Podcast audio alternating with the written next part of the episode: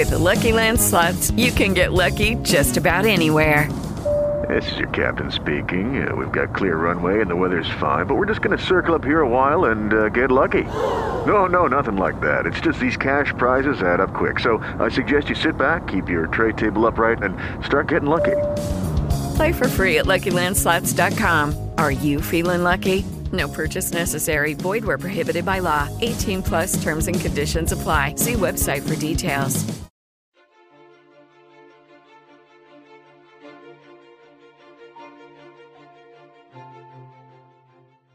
Grace of God that protected the city of Charleston from Hurricane Florence. In this edition of Quintin's Close Ups, I sit down one on one with City of Charleston Councilman Harry Griffin one on one. And be sure to download the free Quintin's Close Ups app in your Apple or Google Play stores and listen to this interview later on iHeartRadio. Councilman Griffin. Hey, Quintin, how are you? Oh, I'm doing just great, actually. It's so good to see you again. Good to see you too. I appreciate it greatly. Well, I want to go back to your Facebook page from September 14th, I believe. And you wrote a couple of things beginning with the following. Sure. You said this quote I just did an evening ride around West Ashley in District 10. I want to first commend our emergency personnel. I can't tell you how many public safety vehicles I passed on my hour ride around our homes. They are keeping us safe and are absolutely ready for anything that comes our way. And obviously, we were you were talking at the time about Florence. Yes, sir. And it has passed us, thank God. And a lot of people are thanking God that it passed us and didn't even touch us at all.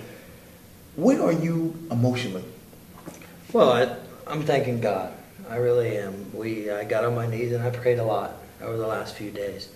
Um, I first want to um, think about and, and say that I'm with the families of those who've lost lives in this storm. I know we've had uh, double-digit deaths during the storm. It's been a deadly, deadly storm. Um, and as the you know the tragedy started coming in, it, it absolutely broke my heart. Um, and I, you know I think about Charleston, and um, if one Charlestonian would have passed, it just would have devastated our entire community. Oh, One one thing that we talked about in our evening city council emergency meetings is that we will send emergency personnel in some capacity up to help the communities in North Carolina, which is important because of so many uh, emergency personnel that have helped us in times of need. Um, you know, I think we were very well prepared um, in terms of, you know, what we could do immediately leading up to the storm, but you can never do enough. I mean, at one time it was a Category 4 hurricane. Right. And at, what time, at one time, there were uh, graphics that showed it coming at us. I don't think there's ever going to be a way to prepare for a Category 4. I mean, you, I wasn't alive, but a lot of people remember what happened with Hugo. But we have to, to take this as a, a blessing that it didn't hit us, but uh, definitely a call for action that we need to continue to work to make Charleston better, especially with the lack of infrastructure that we have. Uh, we just can't waste any time. It's still peak hurricane season for at least another month. And let me go back, let me go with that because you also said this too, quote, tonight has been relatively quiet. However, we have seen some strong winds. That may cause issues because of the limited infrastructure we have. Highway 61 especially will be important to watch. Please proceed with caution as you maneuver around town. I already saw some of, the, of our street signs will be impacted by the storm. And let me ask you this. What should people be talking about when you think of infrastructure and Highway 61? Well, you know, Highway 61 is a very dangerous road. I mean, it is, it's a pipeline, it's a artery to, you know, District 10, District 2, Kevin Shealy's district, Right. District 5, uh, Marvin Wagner's district. And honestly, um, you know, you look at how many people come from Summerville and uh, up in that area down 61 through West Ashley. Um, some, some people think it's a quicker way to get to 526 or I 26.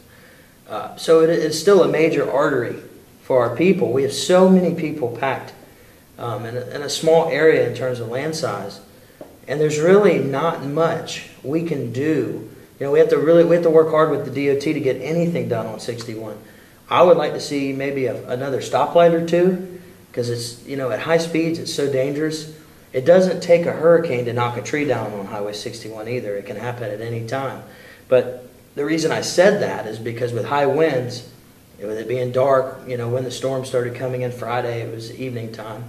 Um, you know, there's a chance that a tree could fall at any time. Now, what do I want to see done in that area? Glenn McConnell Extension. We have to have it, um, especially as we wrap up this moratorium that's been going on in Church Creek and the floodplain for almost two years now. The second we start building again, people are going to say, well, where's the infrastructure to support it?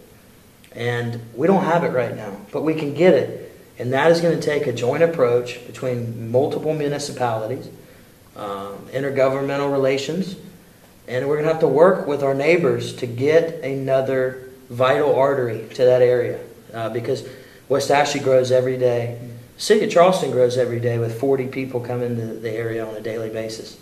So what are we going to do? You know, we can only maintain what we have. The county is going to widen um, Glenn McConnell, which is going to be um, important. It's, the people that live along Glenn McConnell aren't going to like it, uh, but the number of people that travel on that road that uh, could be a very valuable addition. We'll see with these traffic studies and that go on for the next three years. It takes that long to get uh, a widening like that. But the Glenn McConnell extension, we've got to put it back on the table. We have to start talking about it again. It's a big deal, and it could save our, our area. It just has to be done right.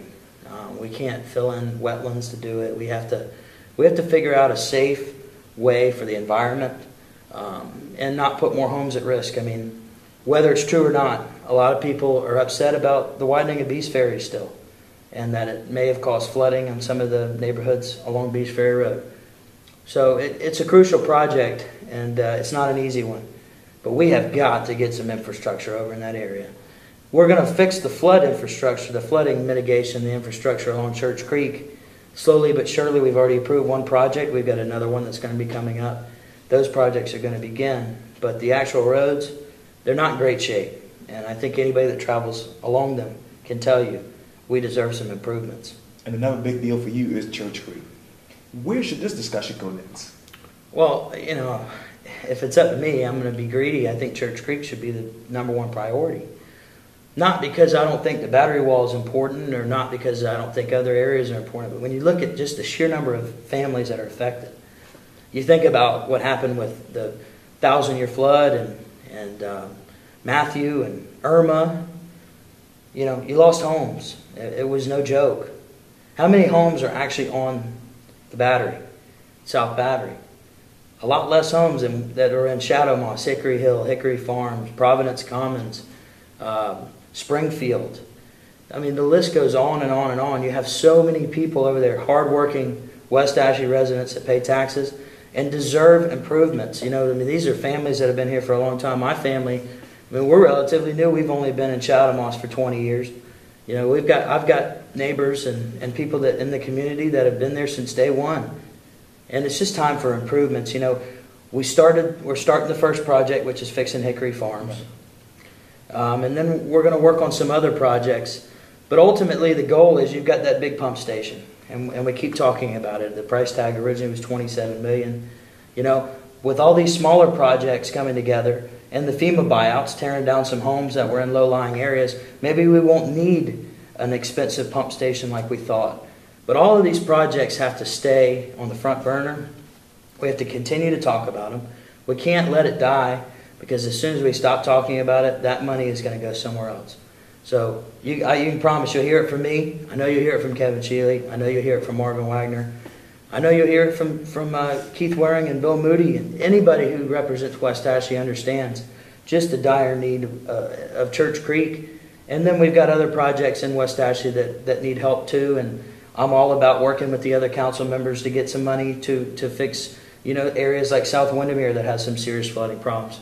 We all have to work together. But we made Church Creek a priority. We, you know, in the Mayor's State of the Union, flooding was the number one priority. So we have to continue to make the Church Creek Basin fixtures the number one priority. And you talk about mayor, and you talk about the mayor, you talk about money. Let me talk to you about some developing news. And I just got this press release from the city of Charleston. Area mayors and the Coastal Community Foundation announced Low Country Mayors Disaster Relief Fund. Can you tell me more about that? I don't know too much about that. I just got that press release too, but I know that everybody involved are, are, are really good, hardworking people. I love to see municipalities working together. I think it's very, very important. I mean, you've got Isle of Palms, Right. you've got Folly Beach, Right. you've got North Charleston, Right. Mount Pleasant, the city of Charleston. These these mayors come together, um, and then you have um, I can't think. Uh, I think his name's uh, Darrin. Oh yeah, Goss from Darren. Coastal Cons- Community Great, Foundation. great, great guy. Right. Really, really respectful guy who wants to help our community. I think that's a great, great opportunity. Um, I don't know what the pathway of that is or what the final result is going to be, uh, but I want to hear what those guys have to say. And, and uh, if they're all going to work together and it's going to make our community better, then you can bet I'll be behind it. And I know they're going to have an announcement tomorrow at North Charleston City Hall at 10 a.m. Tuesday, Well, September 18th. I'm looking forward to that then. There you go. Well, Councilman Harry Griffin, thank you so much for your time. I really, really appreciate this. Thank you, sir. You're welcome.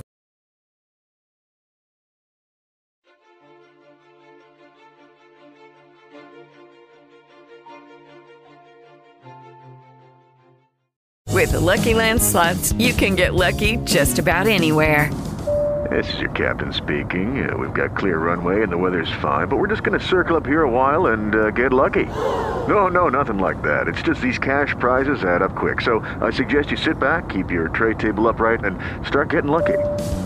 Play for free at LuckyLandSlots.com. Are you feeling lucky? No purchase necessary. Void where prohibited by law. 18 plus terms and conditions apply. See website for details.